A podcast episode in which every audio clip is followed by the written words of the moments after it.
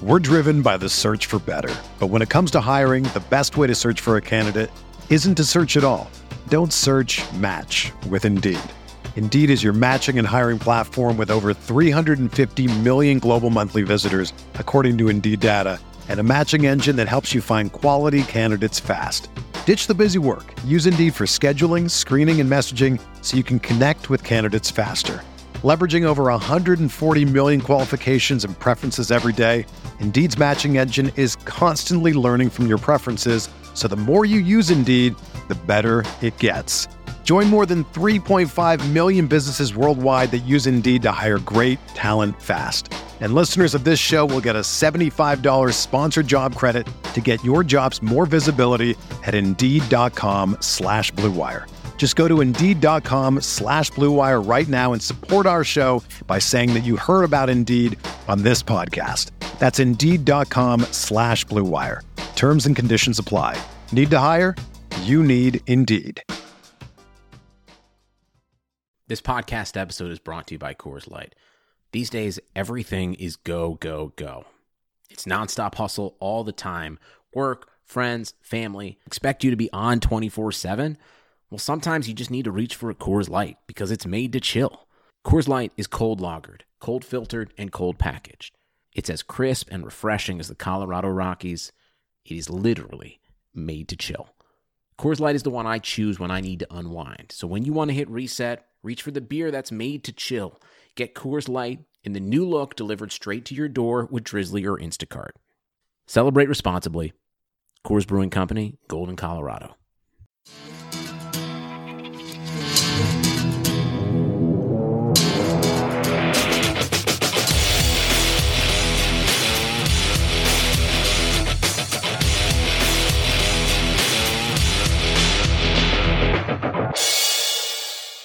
Hey, Chargers fans, this is the Guilty as Charged podcast where we discuss all things related to the Los Angeles Chargers. We are available on all podcast platforms, including Apple, Spotify, and Google. If you like the show, please leave us a rating or review. We do really appreciate the positive feedback. Make sure and follow us on social media, including our Patreon account, where as little as $1 gains you access to cool things like jersey giveaways and film breakdowns. Thanks for tuning in and enjoy the show. Hey, Chargers fans, welcome into another episode of the Guilty as Charged podcast. Uh, happy to be here again on a Thursday. We are recording this right at halftime of the Cardinals and Seahawks game, and uh, excited for this weekend. I think that mock draft we did yesterday kind of, uh, you know, charged up my batteries a little bit, and, and, I'm happy to be here with Alex. Alex, how are you doing today, man? I'm doing pretty good today. We've had about four days since the last uh, Chargers disappointment, so it's been it's been four days with no accidents. it's you know, all things considered, it's been a you know relatively quiet week for the Chargers on the injury front, which is always you know good news. And uh, you know, we'll, we'll definitely get to that later on. Um, I think we should start with our game picks this week. Alex has officially surpassed me. I've been one and two the last few weeks, and it finally caught up. Uh, so Alex has a one game lead on me. And so, Alex, what are your three picks for this weekend? All right, so for this weekend, I'm going to go with the Pats over the Texans. Uh, I could see the Texans winning this game, but I think the Pats are going to go on a little bit of a run uh, at the end here. They've been playing pretty good the last couple weeks. I'll also go Saints over the Falcons. Um, I guess we're TBD on who the starter is for that game, uh, but for now, I'll go with the Saints, assuming it's Jameis Winston. Um, either way, honestly, Atlanta just is not is not consistent game to game, uh, so it's tough to really gauge that one.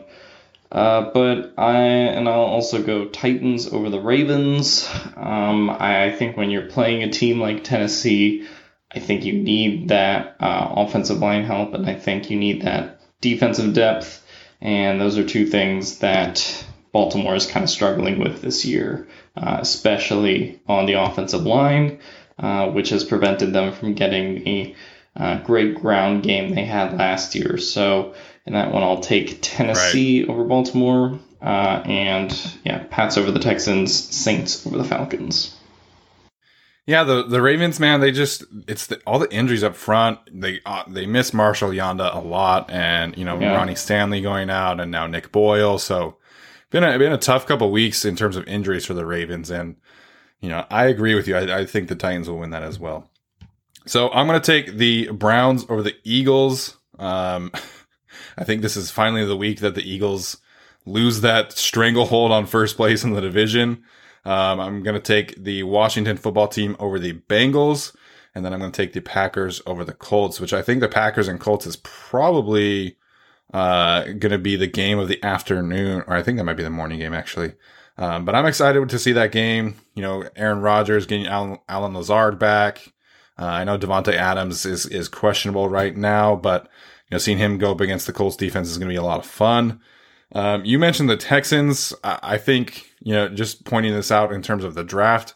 I think everybody needs to come together and, and uh, pray for some Texans wins. You know, especially if you're one of those fans that want the Chargers to end up with Penei Sewell. I can guarantee you, if the if the Texans get ahead of the Chargers, which means the Dolphins would take uh, that pick, I think the Dolphins would definitely take Penei Sewell uh, and not be one of those teams that trade back. So uh, if you're looking for a secondary team to root for in the next couple weeks, root for the Texans to win some games. And uh, we should get some clarity in terms of draft order in the next couple weeks because you know the Washington football team, the Cowboys, they all play each other in the next couple weeks.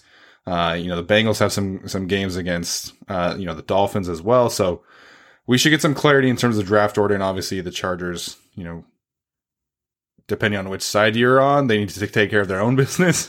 Whether you're you're a draft order fan or a or a wins fan, you know, the upcoming couple weeks for the the Chargers is pretty crucial.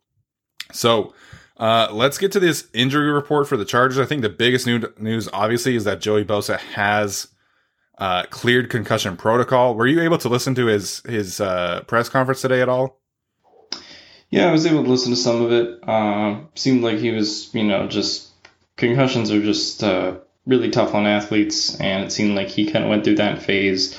Uh, he mentioned kind of being uh, depressed, and it's just a total mood killer when that happens to you. And you also want to be um, as safe as you can possibly be, right? Because you know, once a player has too many concussions, as we've seen with uh, several uh, athletes over the course of the NFL. Um, it's just it could be a career killer, as we've seen with Jordan Reed and plenty of other guys uh, around the league. So um, you know, I think Bosa was totally right to kind of uh, be concerned, and um, I'm happy that the team took caution. Yeah, absolutely. And, and, you know, missing two weeks is becoming a little more common with concussions. Um, Ali Marpet for the Buccaneers was kind of going through the same thing, but you know, I think there's still this kind of stigma surrounding concussions that a lot of people don't understand really how bad they are. And, uh, I had five from, from football in, in middle school and high school. They are no fun. My last one kind of left me in my, I had to be shut in my room for like three weeks. So, you know, I know firsthand how tough they can be, and and I think Joey really talking about that kind of issue and and how it was affecting his mental health was huge. I think you know this stigmatism of of mental health and how important it is is becoming more common, and I think. Uh, having professional athletes like Joey uh, speak out about it is always is always good news. Um, the other big news was that Chris Harris has been uh, designated to return off of injured reserve, as well as Asmar Bilal, which will should help in, in terms of special teams.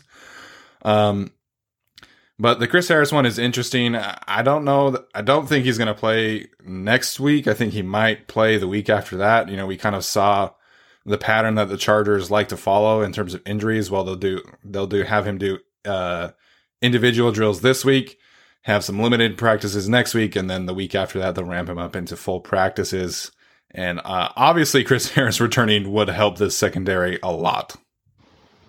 Right. Uh, yeah. I mean, Chris Harris is such a big deal, um, and he's been really what they missed in the secondary because then you know you have to slot over Michael Davis, um, who, has been better, but I, I still don't trust with a full CB2 role, and then you add in the fact that they traded Desmond King uh, so there's been shifting there. So getting Chris Harris back to play sort of a both CB2 and slot uh, to some extent would be so helpful for this team. Um, it takes some of the pressure off of Michael Davis so he can go back to uh, kind of how he was playing earlier in the season prior to the Harris injury. So, uh, it, you know, it's big that they activated the 21 day window. So hopefully he's back next week. That's kind of optimistic, but definitely probably in two weeks from now. Yeah, and and you know, there's still a lot of fans who are like, "Oh, he should be shut down for the rest of the season." It's like players want to play, players need to get paid. You know, so much of their contracts are not guaranteed, and so uh, you know, you got to earn some money through incentives. And I think Chris Harris is is 100 percent going to come back later in the year. Same with Austin Ekeler, uh, who probably is going to be back in you know in a limited fashion in two weeks, so we could maybe see him play the last three or four games, um, which would be awesome as well. Um, the other thing that I thought was really interesting, which I hadn't even paid attention to, I don't know if it was ever really talked about. Brandon Facyson, um, who is Casey Hayward and Michael Davis's primary backup, is still on the COVID list, um, which is why we've been seeing Quentin Meeks uh, be elevated from the practice squad the last couple weeks. Uh, and Casey Hayward had a limited practice today. I don't know what's going on there. He's listed with an ankle injury. Uh, if Hayward can't go and Brandon Facyson, you know, is not able to get off the COVID list, then we could be looking at Quentin Meeks being the starter, which would obviously not be a good thing for a team going up against a winless Jets uh, organization. Um, it, I guess starting Quentin Meeks would be uh, symbolic of what Chargers Jets would really be.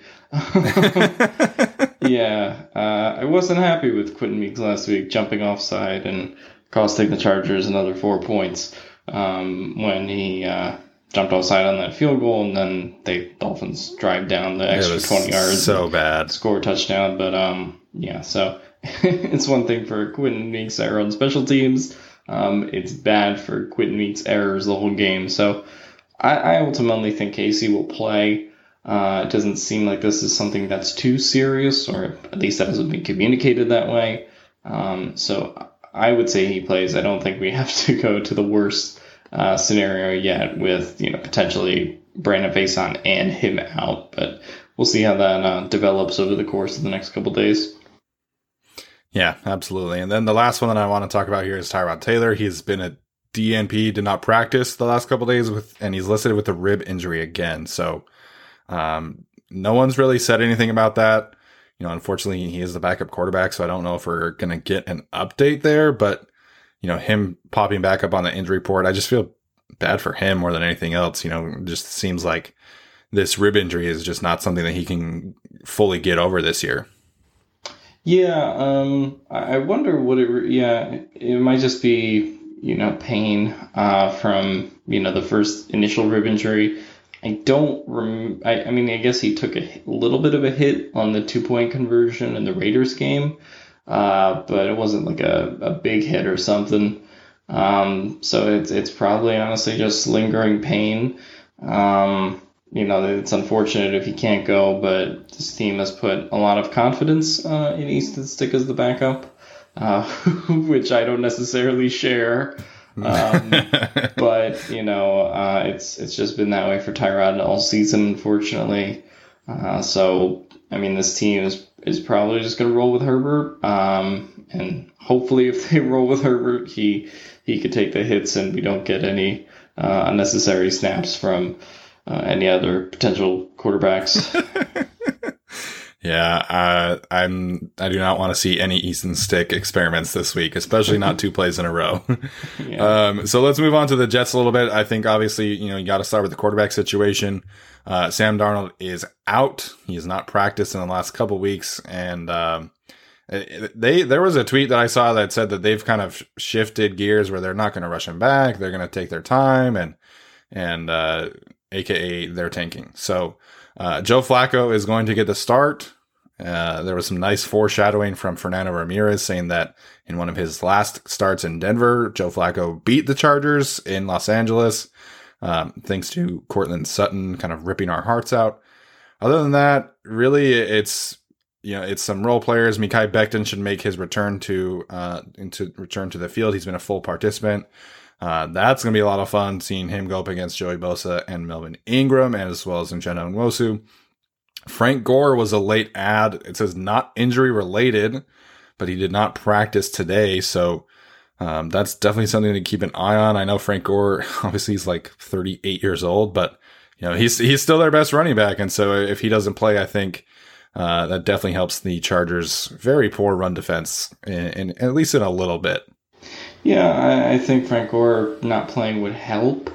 Um, I don't know if it helps that much because the Jets probably aren't going to get anything off the ground, especially with with no Le'Veon Bell anymore.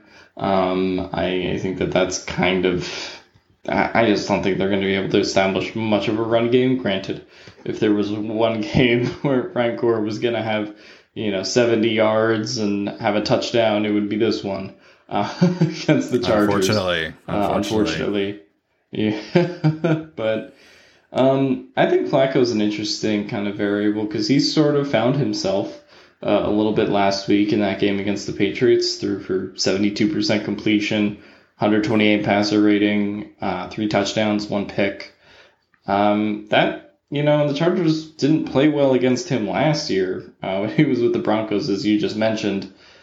Uh, it, it's maybe it would be a little less concerning for me if they were playing Darnold, uh, just because Darnold has like a, a predisposition to throw, you know turning over the ball a lot, whereas Flacco is, is a bit more Yeah. protective of the football, um, a little less reckless, and he's also not quite a game manager, right? He, as we saw in that Jet, uh, Jets Patriots game, he can air it out, uh, whether it's to Rashawn Perriman, uh, someone else on the you know Jets offense. Uh, so I, don't really feel confident in this game in terms of the quarterback position just because it's not Darnold playing. Um, I, I think Flacco Flacco could do some things, and I, I don't think it's going to be you know um, an amazing game for him. Probably not as good as the Patriots game, but with this Chargers defense, it's like you really only need a couple defensive lapses where maybe they aren't playing as well in certain throws and um, that's what can beat them. I mean, Tua Tagovailoa, you know, had some awesome throws last week, but he didn't really play amazing. It was just, you know, hey, you know, we're going to beat you on a couple throws and then probably run it the rest of the game because you guys can't stop the run. Um, Yeah. Could Joe Flacco do the same thing?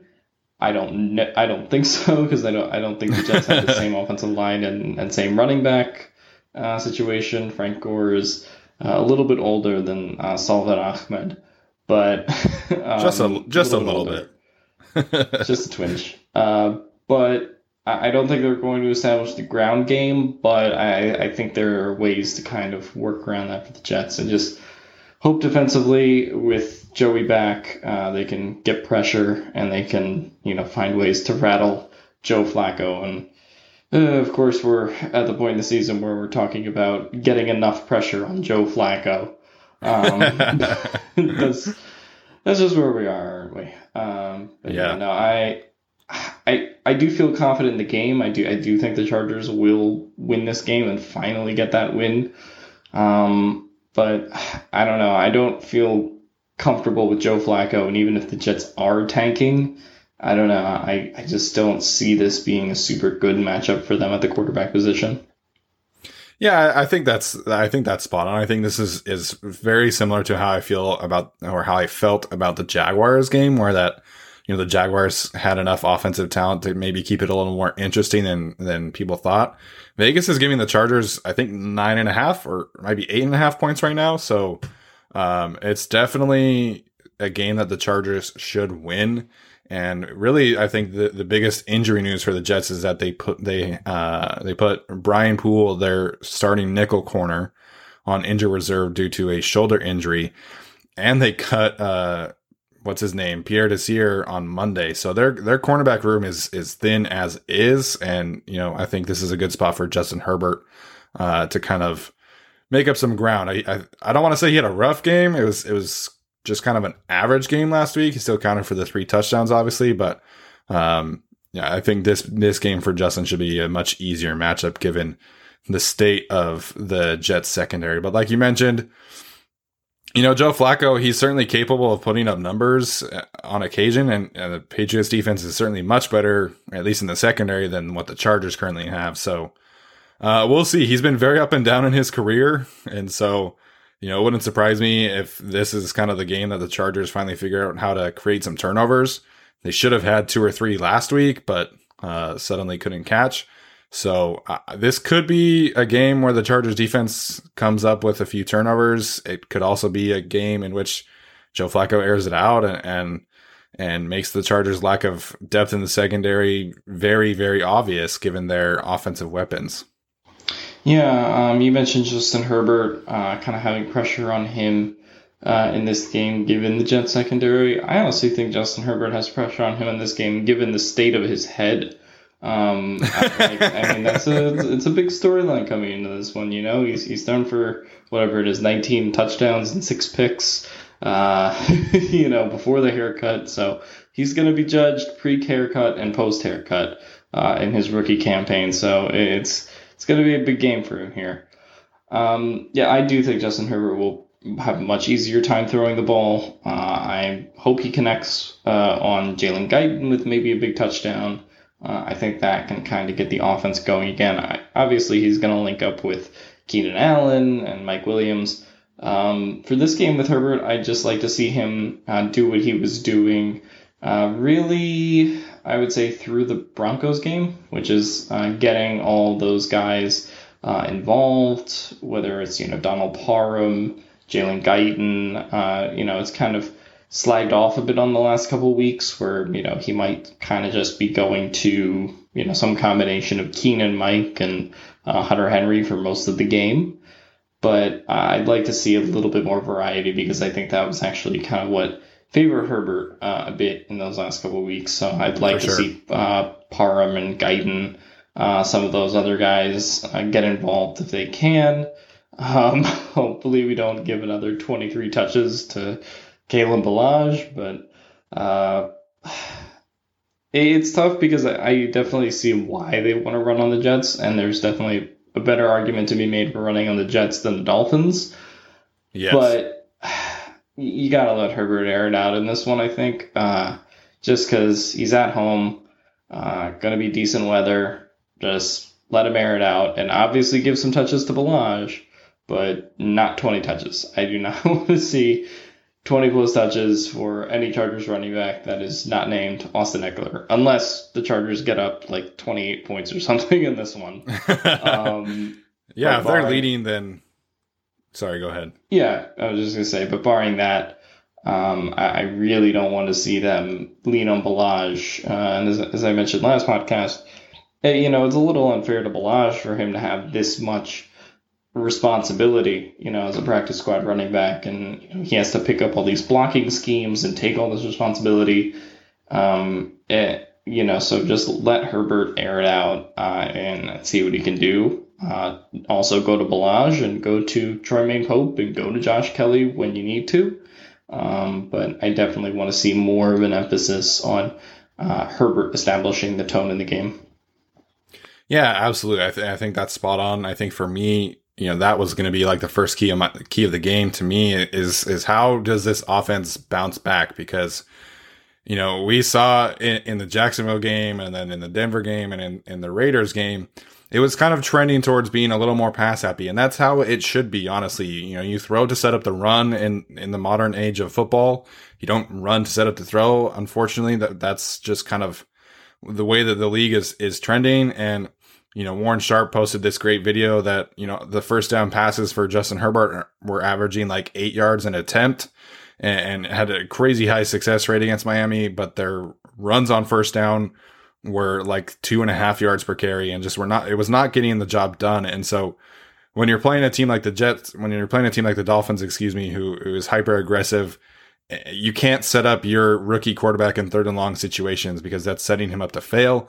And that's ultimately what happened. So to me, this week, you got to get, you got to give Herbert a little more responsibility.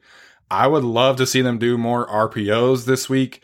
They only ran uh, like three or four that Justin actually threw last week, and I think they should be doing that way more often because they're, they're, it's such a good way to keep defenses honest, and that that opens up things for the running game. It makes things easier for the running game later on in the game if you're doing those those plays more often. So, you know, this offense and the game plan, the game plan specifically needs to open up more often and, and you know be more creative in the passing game if they really want to run the ball effectively. Cause I think if you're just, you know, running up the middle all these times when the Chargers strong suit up front is not, they don't have a great interior offensive line. So I know Kalen Ballage is, is 6'2, 230, but you know, they're not generating a ton of push. And so the yards that they are getting is just because Ballage is big. And so to me, just running it up the middle like they were last week is is not a smart game plan.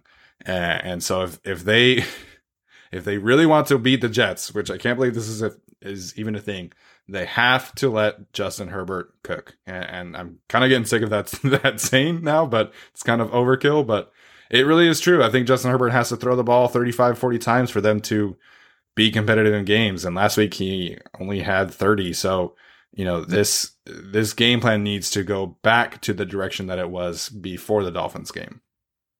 Yeah, no, I, I totally agree. And I can't believe we're saying that Justin Herbert has to throw 40 times to beat the Jets.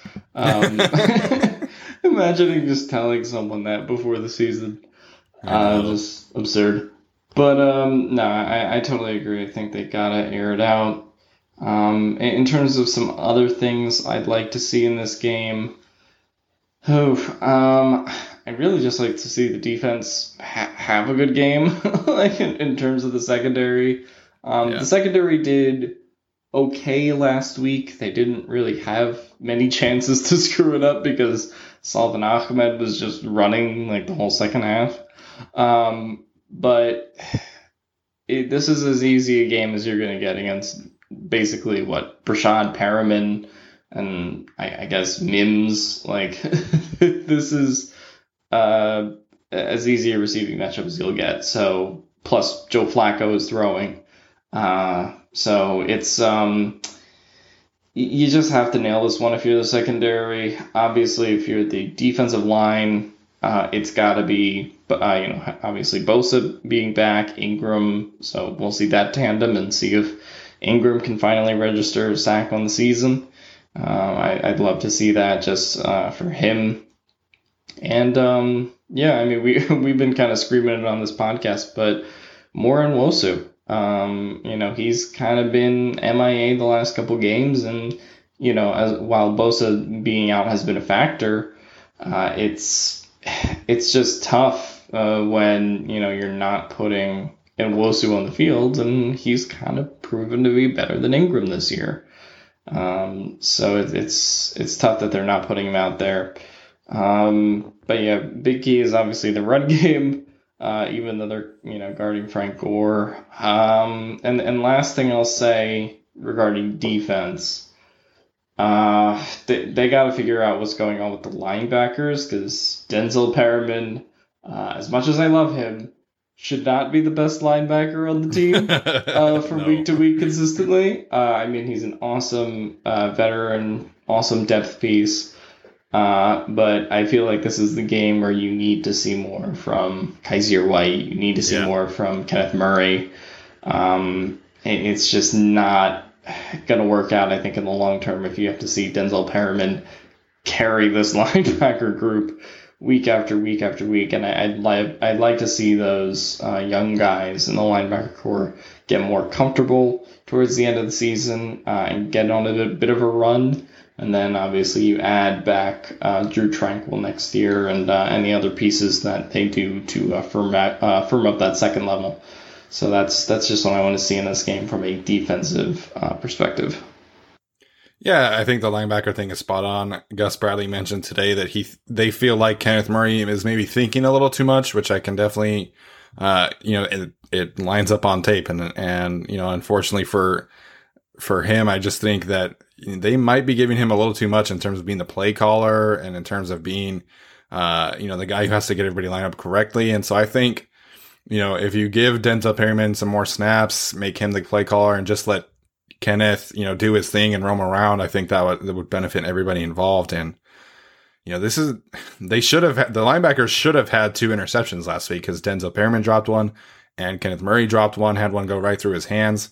So, you know, it's been a while since we've seen Kenneth Murray really, you know, have some splash plays. I feel like the last time he really made his presence felt was in New Orleans when he had that fourth down stop. So it's been a, it's he's definitely hit his rookie wall, which is to be expected. It happens to everyone.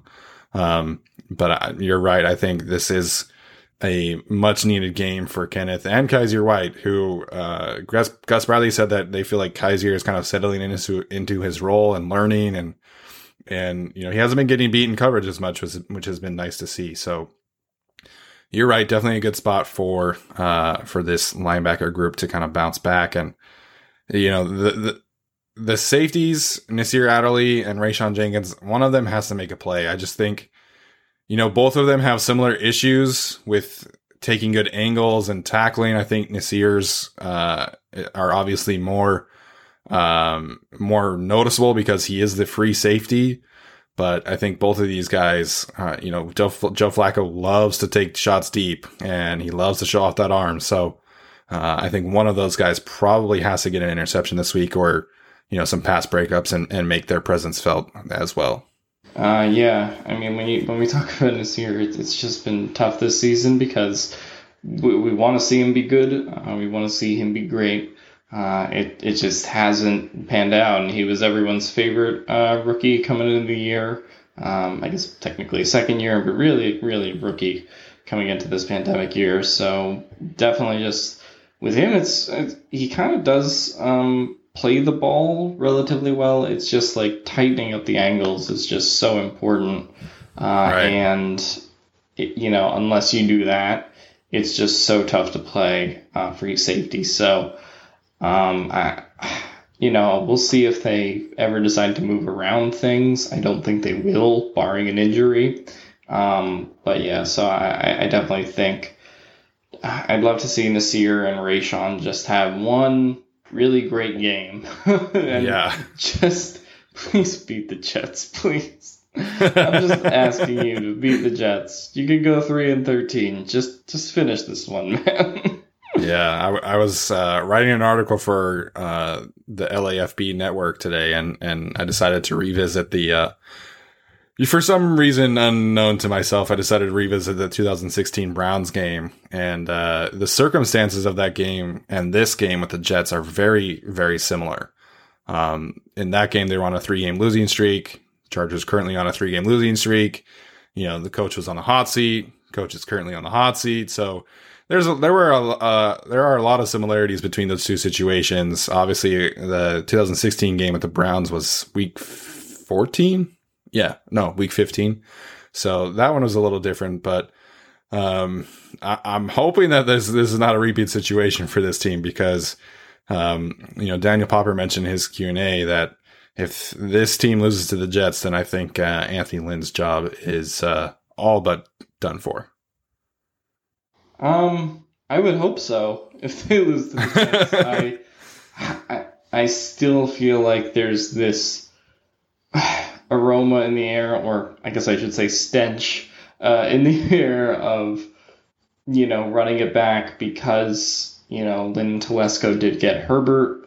Um, I would hope I'm wrong, and I, I, I hope they do change up the coaching in the off season, but I just don't feel like Anthony Lynn's in the hot seat right now, and I feel like we haven't heard a lot about it. Um, I, I feel like if there was some kind of real smoke behind that one that we that we kind of would have heard about it. I mean, you know, ESPN week was it week six? I think did their whole um, you know coach's hot seat, and Anthony Lynn was the Chargers were one and four at the time and there there was really nothing on you know Anthony Lynn being on the hot seat at the time, and you know he was viewed as kind of not close uh, to the hot seat by ESPN reporters. Maybe that's changed, um, but we haven't really heard a lot of smoke behind it. And obviously, I know uh, a lot of people do want him fired, uh, but I don't know if I'm fully confident that that's really gonna happen, uh, especially if there is some kind of uh, second half of the season run. Yeah, I agree with you. I, I don't think that a firing is likely at this point. You know, barring a like Jets blowout this week, I think that would kind yeah. of be the the last straw. But you know, this team is getting healthy at quote unquote the right time, right? You know, Trai Turner came back, Brian Bulaga came back, Joey Bosa is healthy, so you know Chris Harris is coming back, Austin Ekeler is coming back. And while I don't think it's likely, you know, it wouldn't surprise me to see this team rattle off, you know, three, four wins in the next couple weeks. And uh, I don't want to say save their season because they're not going to the playoffs, but no, you know, I think this team certainly has the talent to get to six and ten at this point, and uh, that definitely would not surprise me if that were the case. So Um, definitely remains to be seen. Definitely a lot of season to play out. And I know a lot of Chargers fans, including myself, want to see some changes made. Um, I think maybe we could get a defensive coordinator change uh, in the offseason. I, I think that probably is the one. Um, and the special teams, which I was going to mention them, but yeah, in terms of winning this game, if the special teams could just have like one or two penalties and like not destroy the game, like that would be fantastic. but you know, this special teams is, unit is struggling in a bad way right now.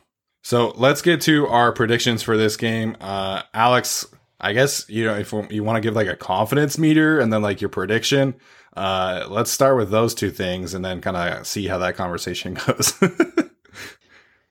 um, so I guess prediction, I would say Chargers, uh, thirty, Jets, seventeen.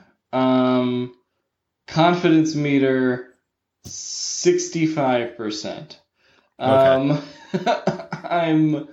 I do think they'll win the game. I, I think it's more a question of margin. Are they going to get into kind of like a the the style of game that the Patriots got into with the Jets, where it's kind of like back and forth affair till the end? If they get into that, um, then I don't feel as confident just because we've seen right. week after week of the Chargers uh, not doing well in those kind of games.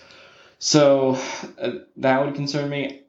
I don't think the Jets have enough offensive firepower to score in this one, and the Chargers are at least playing with a lot of their key defensive pieces, as we talked about with the the Patriots. The Patriots have missed, you know, so many uh, guys uh, due to COVID and opting out before the year. Um, so I think that that has caused them some defensive trouble this year. So I, I think the Chargers will be better as a unit against the Jets than the Patriots were. Um, but I, I do have some concerns in this game. If Joe Flacco gets a little bit hot and just makes the throws he needs to make, um, uh, I'm less concerned with Frank Gore, but I also wasn't concerned with Salvon Ahmed going into the Yeah. Dolphins game. And Salvon Ahmed decided to have a coming out party. So it's. I I don't think the Jets offense will do a lot, but they don't necessarily need to do a ton, I think, to remain competitive.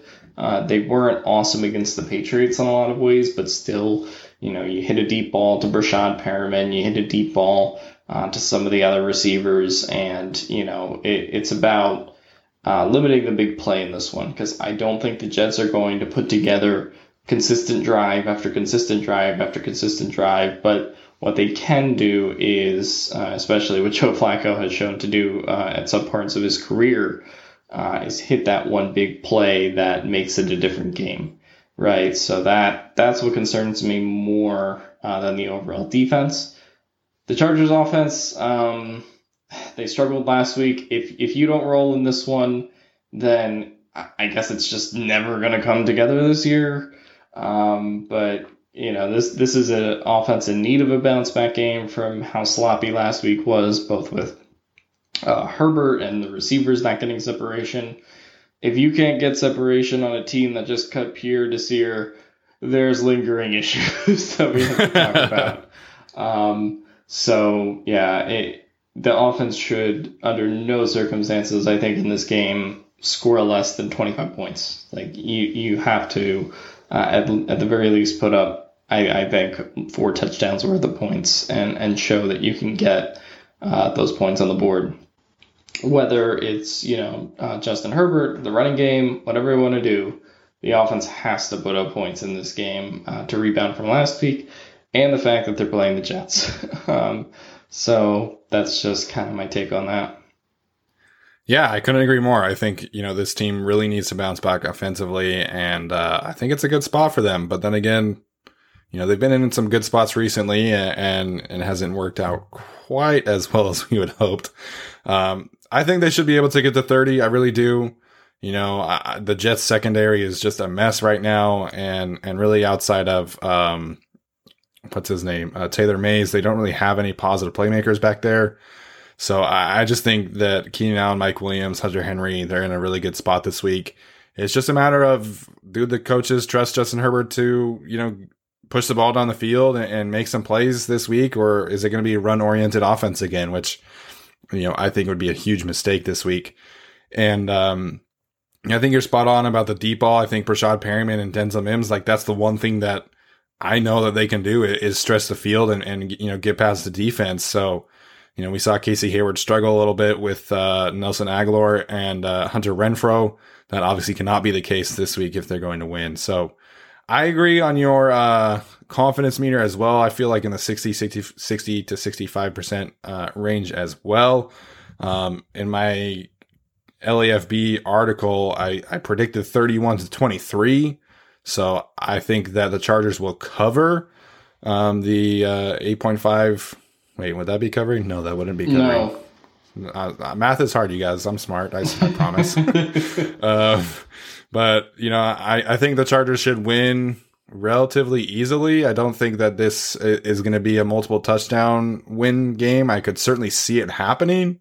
Um, but you know, I just don't know if I have enough confidence in the Chargers secondary to, uh, you know, keep Joe Flacco and company, uh, at bay. I, I think, you know, if, if, there is a game for this team to figure it out and, and get multiple turnovers and hold a team under 20, it's this one, right? You know, the Jets yeah. offense under Joe Flacco is just, it's not great. They don't have enough consistency to, you know, uh, have long sustained drives. If they're going to beat you or make it interesting, it's through the deep ball, and that's almost it. So, you know, this is a get right game for both sides, and uh, I think the Chargers will ultimately come out on top.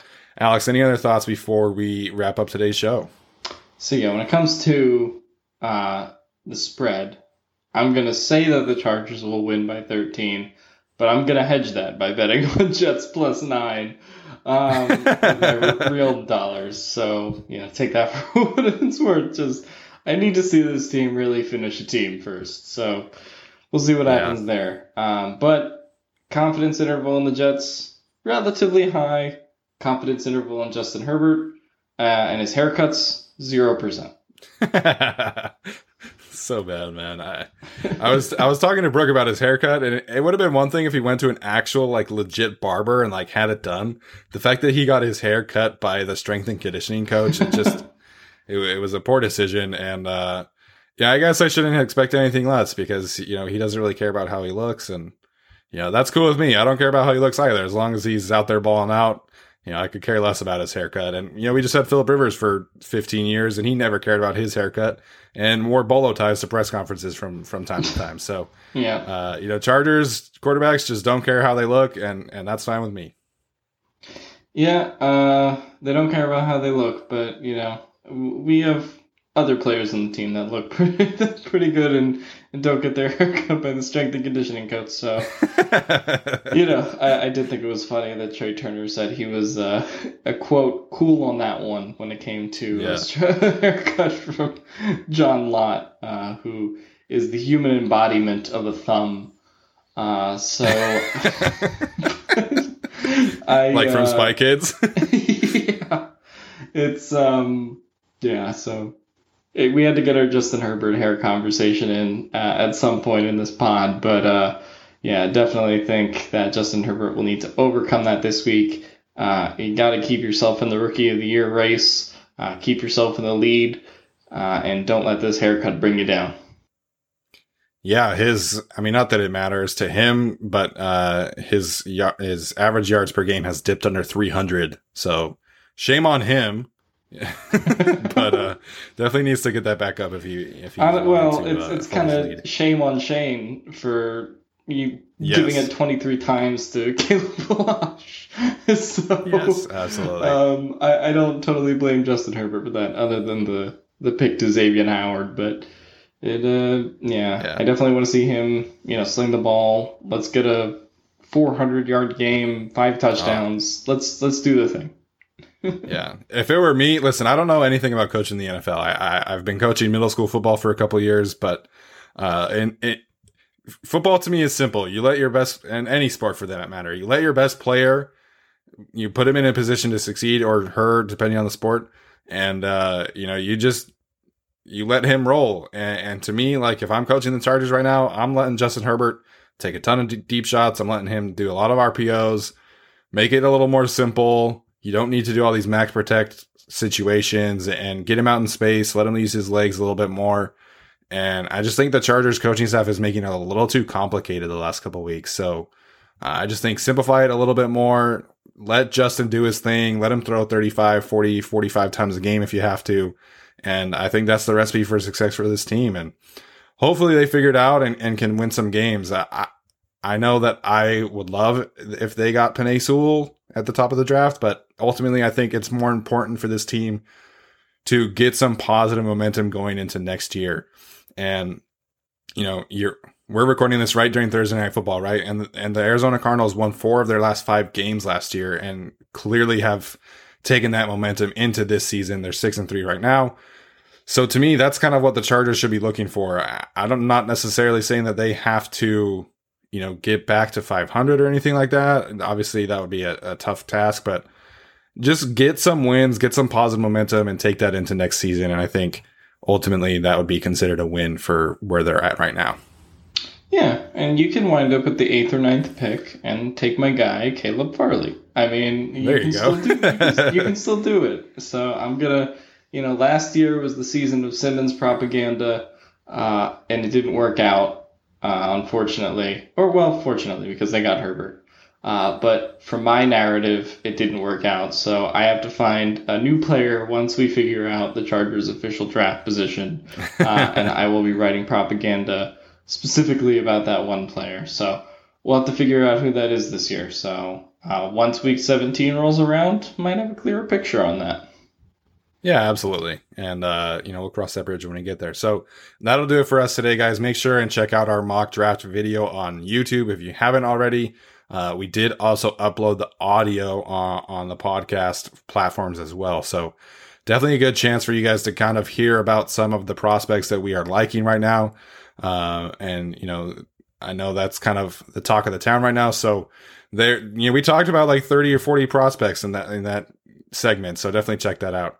Um, that'll do it. Thanks for tuning in and we will see you guys next time. See ya.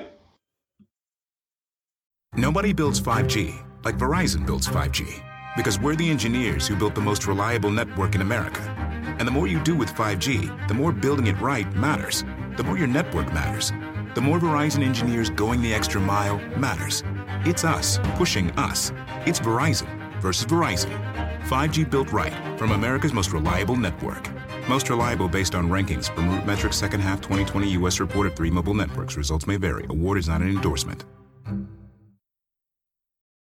For the ones who work hard to ensure their crew can always go the extra mile, and the ones who get in early so everyone can go home on time, there's Grainger offering professional grade supplies backed by product experts so you can quickly and easily find what you need.